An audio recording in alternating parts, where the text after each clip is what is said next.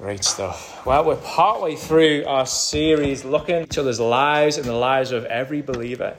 Uh, We'll see them up on the screen. Johnny, just throw them up for us. These uh, nine characteristics of love, joy, peace, patience, kindness, goodness, faithfulness, gentleness, self control. And we've been coming back to this passage over the last three weeks in Galatians chapter 2, uh, uh, chapter 5, verse uh, 22 and 23. And it might feel like it's been a long time waiting, but next week we'll finally spend some time actually just sitting in that passage. We're going to take three weeks just really mulling over and contemplating and studying uh, these nine characteristics of godliness. But before we get there, we want to just take a step back. The last uh, couple of weeks we've been just coming a few paces back and uh, really looking at the context within which the fruit of the Spirit sit. Two weeks ago, that's where we started. We saw the context of uh, these glorious fruit is the kingdom of God. That's the place where God's people bear this fruit. Remember, a couple of weeks ago, we saw there are two kingdoms. There are only one of these kingdoms that we live in. Either we live in the kingdom of darkness, which has been ruled over by Satan, or we live in the kingdom of God, a kingdom of light, a kingdom of life. And that is the place where we see this glorious fruit being manifest in the kingdom of God. That's the context of the fruit. Last week we saw the means by which we grow in the fruit, and the means being following the Spirit. We spent a little bit of time in Galatians 5 seeing that God's people have been freed. Remember, Galatians 5 1 it is for freedom that Christ has set us free. And we haven't just been set free, uh, like if you think of the Israelites as they came out of Egypt in slavery, we haven't just been set free just to be free, we've been set free to follow, to follow the Spirit. And that's how we see the, the fruit of the Spirit being manifest in our lives as we follow Him. We've seen the context, we've seen the means, and this week we are going to see the beautiful purpose of the fruit of the Spirit. The beautiful purpose. And we're going to just spend a bit of time in John chapter 15. So if you've got your Bible, turn there with me, John chapter 15. I'm going to read for us verses 1 to 8. And as we just spend a bit of time in John 15 this afternoon, we're going to see really that this is, this is God's purpose as He bears the fruit of His Son in our lives by the power of His Spirit. His purpose is to be glorified. His purpose is for Him to be glorified in the lives of His people as we manifest this glorious fruit. So let me read John 15, verses 1 to 8. This is Jesus speaking, He's teaching His disciples. And this is what He says I am the true vine, and my Father is the vine dresser. Every branch in me that does not bear fruit, He takes away, and every branch that does bear fruit, he prunes so that it may be more fruitful. Already you are clean because of the word that I have spoken to you. Abide in me, and I in you. As the branch cannot bear fruit by itself unless it abides in the vine, neither can you unless you abide in me. I am the vine, you are the branches. Whoever abides in me and I in him, he it is that bears much fruit. For apart from me, you can do nothing. If anyone does not abide in me, he is thrown away like a branch and withers and the branches are gathered, thrown into the fire, and burned. If you abide in me and my words abide in you, ask whatever you wish, and it will be done for you. By this my Father is glorified, that you bear much fruit, and so prove to be my disciples. As the Father has loved me, so have I loved you. Abide in my love. Let me just pray for us again. Father, we thank you for your word. Thank you for these truths. Thank you that it is true. Thank you for all that we've sung and we've declared and we've confessed to one another and the praises that we have lifted to you, the things that we have sung. They are truths that, that you have shown us through your Son, the Lord Jesus Christ. Thank you that we know him. Thank you that we know these words that we read now. They're not just words on the page. These words are living and active, sharper than any two edged sword. Thank you that we can be confident that through them you are going to change us and transform us. As Holy Spirit, we ask that you would. And as you do, that you would glorify the Father. So change us, we pray. Help us to be more and to be conformed more into the image of our glorious Saviour, the Lord Jesus Christ. And it's in His name that we ask. Amen.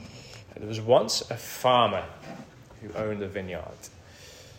And this farmer planted his vines on, on a hillside, and this hillside was a fertile hillside. It was a, a place with good nutrients and good drainage. It caught just the right sunlight from the sun and, and was positioned uh, to topographically, geographically, just in the right place to catch just enough rain. It was the ideal place for growing. The farmer went out and he prepared the ground. He turned it over. He, he removed all of the big stones and all of the big boulders so that, so that the, the roots of the vines would be able to grow straight and grow strong. And then he planted the vineyard with the best of vines, no expense spared. The vineyard was planted, and then around the vineyard, he planted a hedge so that no animals could come in and eat and graze on these new vines. And then outside of the hedge, he built a wall so that intruders couldn't come in and, and steal the, the good fruit that he was expecting to grow. And then in the middle of the vineyard, he grew a tower, a watchtower, so he could climb up and watch his vineyard grow. And then he built infrastructure to help him make good wine. He dug a big vat into the ground so he could store his grapes. The vines were planted, the hedge was in place, the, the wall was in place, the infrastructure was ready for the best, the choicest of wines. And so he sat back and waited and watched. And the vineyard began to grow. And everything looked great from the watchtower. But as he got amongst the vines and he inspected the fruit, he saw that the fruit wasn't what he expected at all. It was the perfect environment for good fruit to grow. But the grapes that were grown in his vineyard were wild. They were bitter. And they were no good for wine. And so the farmer took action. He removed the hedge so the animals could come in and graze on the vines. He, he brought the wall down to the ground so intruders could come in and gain access. He withdrew his hand from the vineyard. No longer tending to it, no longer pruning it, no longer turning the soil and watering it. He withdrew his hands, and over time, thorns and thistles began to grow. And the vines withered in the drought. And all that was left in the vineyard was stumps. The prophet Isaiah tells that story to the nation of Israel back in Isaiah chapter 5. Hundreds of years before Jesus sits down and has this conversation with his disciples in John 15. Isaiah is speaking to Israel. This, this nation was God's chosen people, and they were given everything from God to grow and to flourish and to bear good fruit. But instead, God's people chose sin instead of holiness. They worshipped idols instead of worshipping the one true God. And God comes to his prophet Isaiah and says, Tell my people this story. And so Isaiah comes before them and he tells them the story of the unfruitful vineyard. And the people of Israel listen. And then Isaiah says to them, This is you. The unfruitful vineyard is you. God has given you everything that you needed to flourish and to grow. He has had his hand over you. He has provided for you. He has created the best environment for you to follow him and be fruitful. And yet you have rebelled against him and chosen sin instead of faithfulness. And just like he did with the vineyard, God is going to remove his hand and he's going to deal with you. He's going to punish you. And sure enough, that is what God does. God's people are sent into exile. They're ruled by a foreign empire in Babylon. And hundreds of years later, Jesus is sitting down having this conversation with his disciples, and almost certainly he has this picture of the unfruitful vineyard in his mind. If you've ever put John's gospel against Isaiah, you'll see there's so much crossover between these two books. So much of Isaiah finds itself into John's gospel. Jesus quotes so much of Isaiah, and almost certainly, as, as his disciples are listening in to him teach, Jesus has in mind the unfruitful vineyard. Listen again in verse 6 of chapter 15 I am the vine, you are the branches. If you remain in me and I in you, you will bear much fruit. Apart from me, you can do nothing. If you do not remain in me, you are like a branch that is thrown away and withers. Such branches are picked up, thrown into the fire, and burned. So here's what we're going to see this afternoon, folks bearing the fruit of the Spirit, this, this growth of godliness in the Christian life, it brings about a glorious beauty. That's what we're going to see. The fruit of the Spirit brings about a glorious beauty in the lives of God's people. And we're not talking about a physical beauty here. We're talking about something much deeper, much more profound than physical beauty. When we bear the fruit of the Spirit, we are bearing a beauty that lasts, a beauty that, that grows and has eternal worth. And as God's people, that should excite us. That we get to do that, that we get to bear a beauty that is truly glorious. But before anything, folks, we need to recognize that on our own, we have no hope, no chance of creating that type of beauty. In fact, on our own, we are in a hopeless state. We are just like rebellious Israel that Isaiah is speaking to. We find ourselves, if we are outside of God, amongst the thorns and the thistles, producing wild fruit that cannot please God. On our own, we are destined for eternal judgment because of our rebellion to God, and that is the life that we deserve. The picture of the unfruitful vineyard, it is a bleak picture. It is accurate and it is a devastating picture of our life outside of God. But Isaiah's picture doesn't end there. Just a few chapters on from Isaiah chapter 5. In Isaiah chapter 11, we read this. There shall come forth a shoot from the stump of Jesse, and a branch from his root shall bear fruit.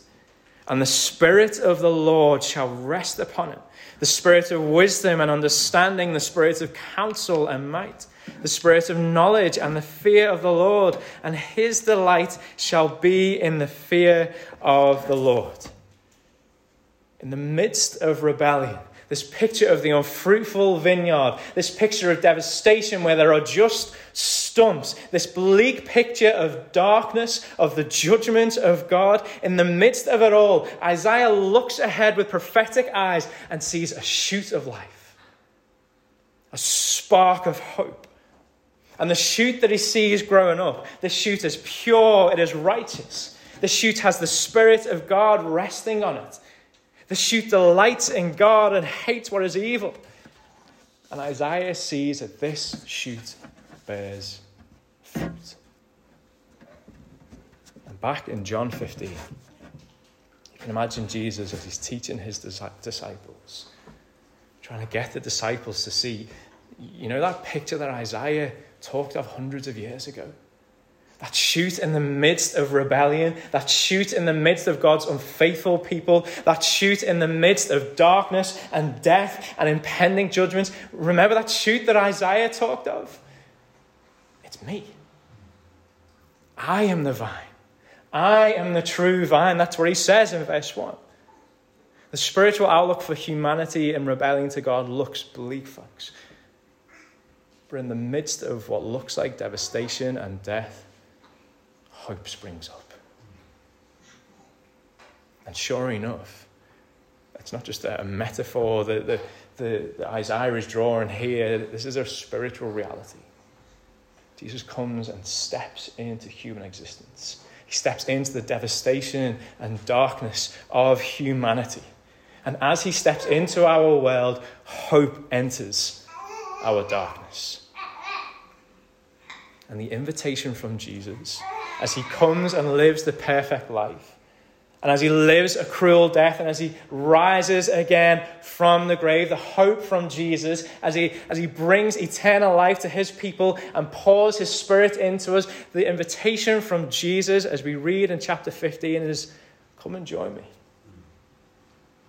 Come and join me. Come out of the kingdom of darkness, that kingdom of thorns and thistles, and come into the kingdom of God where you will bear the most beautiful of fruit. The invitation from Jesus is come and join me. He says it like this Abide in me. See it in verse 4. Abide in me. Literally, he's saying, Be fixed to me. Stay in me. Like a branch is fixed to a vine. Stay fixed to me. Jesus is using the picture of the vine and the branches to describe a deep theological truth that makes all of the difference to the believer. He's talking about our union with Christ, our spiritual connectedness to God through Christ, our inness with Christ. We've sung it already this afternoon. Union in Christ, folks, just, just changes absolutely everything in the Christian's life. Being a Christian isn't about ticking a box on a census. It's not about turning up here on a Sunday. Being a Christian is literally being connected to God through Jesus Christ. Not theoretically, not metaphorically, but literally being united to God. God's word says we are united to God through the death of Jesus Christ. His death to sin was our death to sin. We are united to God through the resurrection of Jesus Christ. His resurrection was the forerunner for our resurrection. But it isn't just a past work and a future work to come. We are united to God through Jesus Christ right now. As His Spirit dwells in us, we are united to God through the Lord Jesus Christ.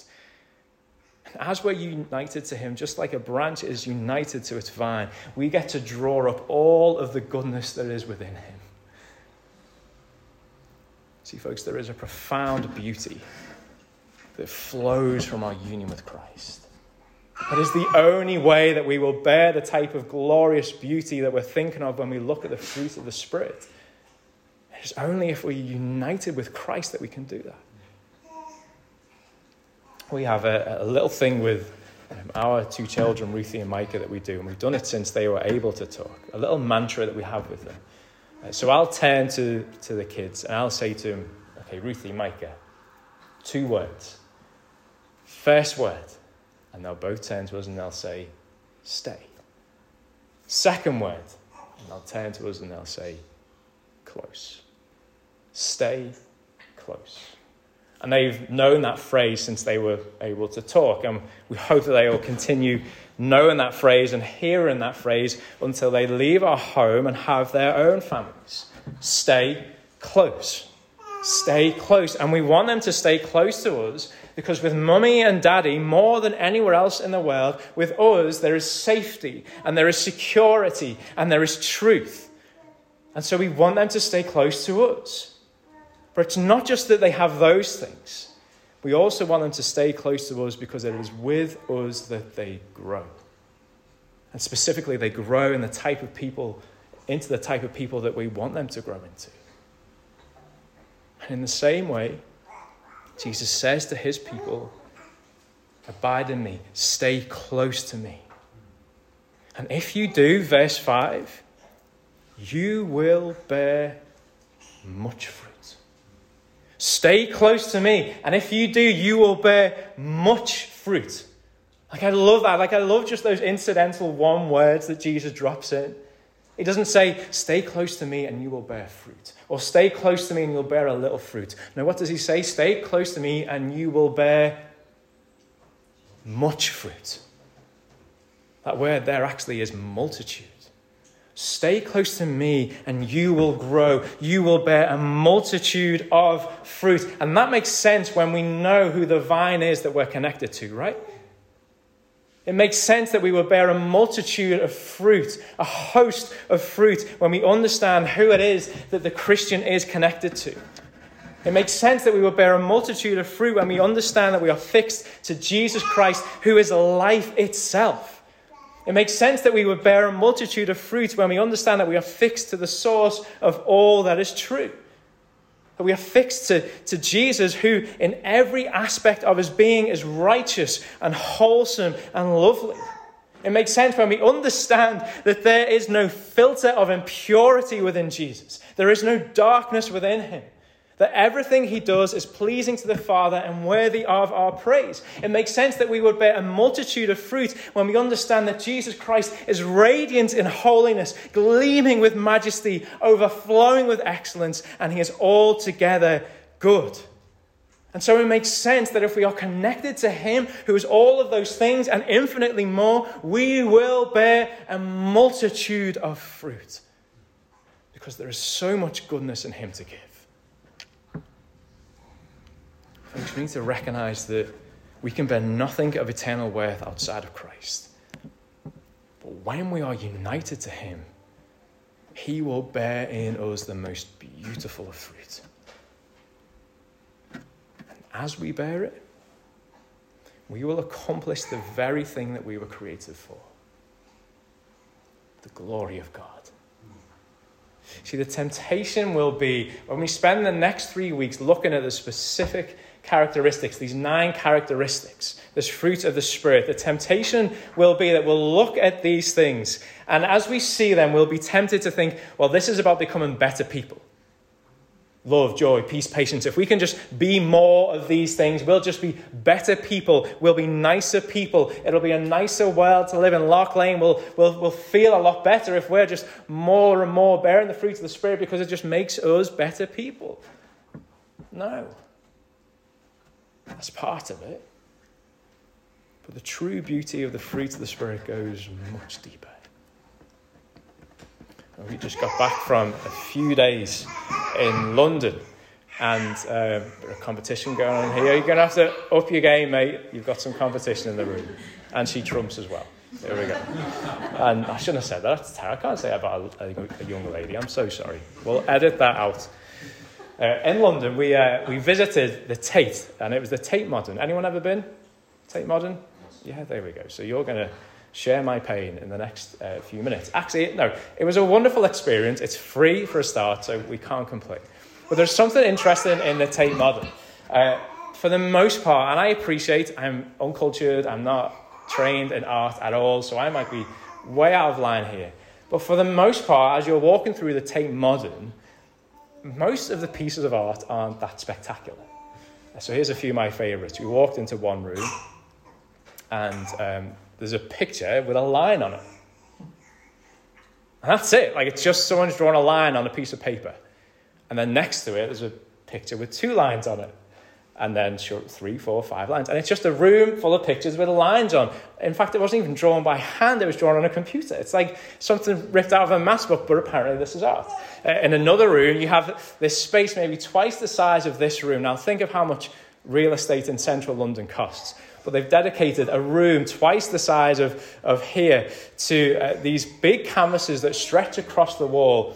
White canvases with just red paint dripped down them. And there's a bench in the middle for you to take it all in and enjoy it. Here's my favourite. Uh, on, on one wall, quite big, maybe, I don't know, a metre square, a piece of blue perspex. And that's it. Like, it's just a piece of blue perspex. People obviously enjoy this as, oh, maybe I'm missing the point. But as you walk through, I'm, I'm sure maybe nine out of ten pictures or pieces of art that you come across or videos of ants collecting things, whatever it is, they're pretty unspectacular. Well, nestled amongst all of these interesting pieces of art are some truly beautiful pieces. There's a, a piece of art by Salvador Dali, the Spanish, I don't know what type of artist he was, impressionist? No, Spanish artist. Surrealist. Surrealist, there we go, thanks, Sally. And this, this piece of art is maybe only about this big. And it's not even signposted or, you know, it doesn't have anything special pointing towards it. It's just nestled amongst all these other pieces of art. But it is truly spectacular. Like, I love Salvador Dali. He has just this uh, incredible ability to put his finger on just a point of time in history and culture and to bring it out in his art. This piece of beauty just thrown in amongst pieces of perspex and white paper. Folks, when we witness the fruit of the Spirit in our lives and in the lives of our brothers and sisters, we are witnessing something profoundly beautiful, something that makes the Dali look like the blue perspex. It is profoundly beautiful because it accomplishes something of eternal worth. Listen back to Jesus in John 15, verse 8. By this, my Father is glorified, that you bear much fruit, and so prove to be my disciples. Bearing the beautiful fruit of the Spirit demonstrates our union with Christ. It proves us to be his disciples, and ultimately, it glorifies God. This is so much bigger and so much more beautiful than just growing into nice people, folks. When we bear the fruit of the Spirit, we are bringing about the eternal purpose of God, His glory. We are showing his character to the world as it flows from Jesus and is displayed in us. That's what it means to glorify God, to reflect his beauty, to make much of him. And the more his fruit grows in our lives, the more we will reflect his beauty. And the more we reflect his beauty, the more he is glorified in our lives. And Isaiah, as he's writing hundreds of years before Jesus sits down here in John 15, Isaiah longs for that day he longs for the day when God's people will be filled with His Spirit and they will live in such a way that God's glory will be on display for all of the world to see. See, Isaiah doesn't finish in chapter 11 with his prophetic vision of Jesus. In chapter 11, he sees, he sees uh, the shoot springing up in the midst of the unfruitful vineyard. But then he sees this in Isaiah 27 Verses 2 and 6, he says, In that day, again, looking forward, in that day, a pleasant vineyard. Sing of it. Like, listen to that in contrast to the unfruitful vineyard. Isaiah sees a day when God sees a vineyard that is pleasant, that he wants to, to, to be sung over. I, the Lord, am its keeper. Every moment I water it, no longer taking his hand of providence away, but pouring all of the goodness, all of the nutrients, all of the spiritual growth that his people need. It is there for them. Would that I had thorns and thistles to battle. They are gone. In the days to come, Jacob shall take root, Israel shall blossom and put forth shoots and fill the whole world with fruit. Jacob and Israel. He's talking about God's people here. Isaiah prophetically looks forward to a day when God's people will bear fruit that will fill the whole world. Isaiah 32, verse 15, he goes on, until the Spirit is poured upon us, uh, um, on from high. And the wilderness becomes a fruitful field, and the fruitful field is deemed a forest. Isaiah looks forward to a day when God's Spirit will be poured out on his people, and they will bear fruit, and that fruit will extend to a field, and that field will extend to a forest. Isaiah 45, verse 8 Shower, O heavens, from above, and let the clouds rain down righteousness. Let the earth open, that salvation and righteousness may bear fruit. Let the earth cause them both to sprout. When he talks about the rain and the showers from heaven, he's talking about the Holy Spirit. Isaiah looks forward to the day when the Spirit of God will be poured on his people, and they will bear fruit that will stretch to every corner of the earth. Isaiah looks forward to God uniting his people, a rebellious people, through his righteous Son. He sees God pouring his Holy Spirit into his people. And the result, Isaiah sees, is an outbreak an outbreak of glorious fruitfulness that spreads to every corner of the world. If you're a believer this afternoon, you and the fruit that you are bearing are the fulfillment of promises given thousands of years ago by God. So, when next week we get into the details of the actual fruit, when we go through them one by one, as we explore what it looks like to see it in your life, to see it in the lives of others, folks, let, let's not underestimate what we're seeing as we see the fruit of the Spirit being manifest in our lives, let's not underestimate the significance of what we see. When we see the fruit of the Spirit being manifest, we are glorifying God in ways that the prophets could only dream of. We are witnessing the evidence that the Spirit has been poured into our hearts, just like Isaiah longed for. We are witnessing the evidence that Christ is working in us, that we are close to Him, that He is feeding us, that we are following His Spirit. We are seeing that the glory of God is spreading across the world as His people, as you and I, bear His fruit. And so here's where I want us to land. When we show a love, when we show a joy, when we show type of peace, patience, kindness, goodness, faithfulness, gentleness, self control, when we show those Christ like characteristics, when we bear the fruit of the Spirit, when we bear this fruit in a way that looks like Jesus, give thanks to God and celebrate it. Don't let that moment pass by. Don't miss the significance. This is something that, that Isaiah and Ezekiel that we looked at last week and David, this is something that they would have longed to see. The Spirit of God indwelling His people, causing this beautiful fruit to burst forth to the glory of God. So when we see it, give thanks to God and celebrate it. When we see one of our families suffer with joy like Christ, celebrate it. That kind of response that I see in you, that is only possible through the work of the Holy Spirit, and I want to celebrate. Husbands, when you see your wife love like Christ, celebrate the, the Spirit's work in her. The way that you love that person back there, that was, that was a Christ like love. And I want to celebrate that. When we see one of our church family demonstrate self control like Christ in the midst of temptation, celebrate the Spirit's work in them. I see the fruit of Christ in you, and I love it. When we see a sister in Christ have a heavenly peace in an anxious situation, celebrate it, give thanks to God for it. When we see a brother in Christ demonstrate a Christ like gentleness when they are provoked towards anger, celebrate it, give thanks to God for it. When we see the fruit that we're going to explore over the next few weeks, when we see it be manifest in the lives of our brothers and sisters in Christ, don't miss the significance of what you are seeing. The fulfillment of a promise given long ago to God's people. The evidence of God's indwelling work within us. And the means of his glory. By this, my Father is glorified, that you bear much fruit. Folks, we can bear nothing of eternal worth outside of Christ.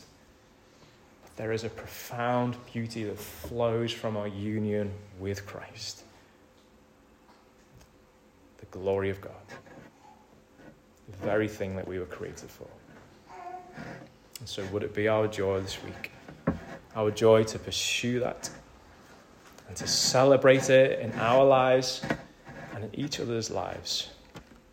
as we see it being manifest. By this, my Father is glorified, you bear much fruit. Let's pray.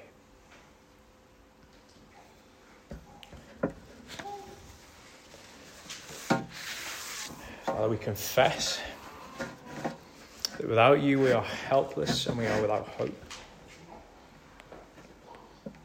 We know that the only thing that we can bring to you in and of ourselves, outside of you, is our sin, which rightly deserves judgment. So we thank you for your Son. We thank you for Jesus. We thank you that you fulfilled your promise through him to gather a people to yourself, to make us holy and to make us pleasing to you. We thank you that it's through his life, his death, his burial, his resurrection, his ascension that we are united to you. And so all that is true of him and his humanity is true of us. Thank you that we are found in him and he is found in us through the indwelling of your spirit. Thank you that, like him, you have anointed us with your spirit. Thank you that we are filled with him and through him you are doing this beautiful work to glorify yourself as we abide in your Son. So, where we see that fruit in our lives this week, and in the lives of our brothers and sisters in Christ, help us to give you thanks and help us to celebrate it. Help us not to miss the significance of what we see as we grow more and more into the likeness of Him. Help us to see that your promises are being fulfilled and that you are being glorified. That is our prayer. That's what we ask. And it's in your Son's name that we do.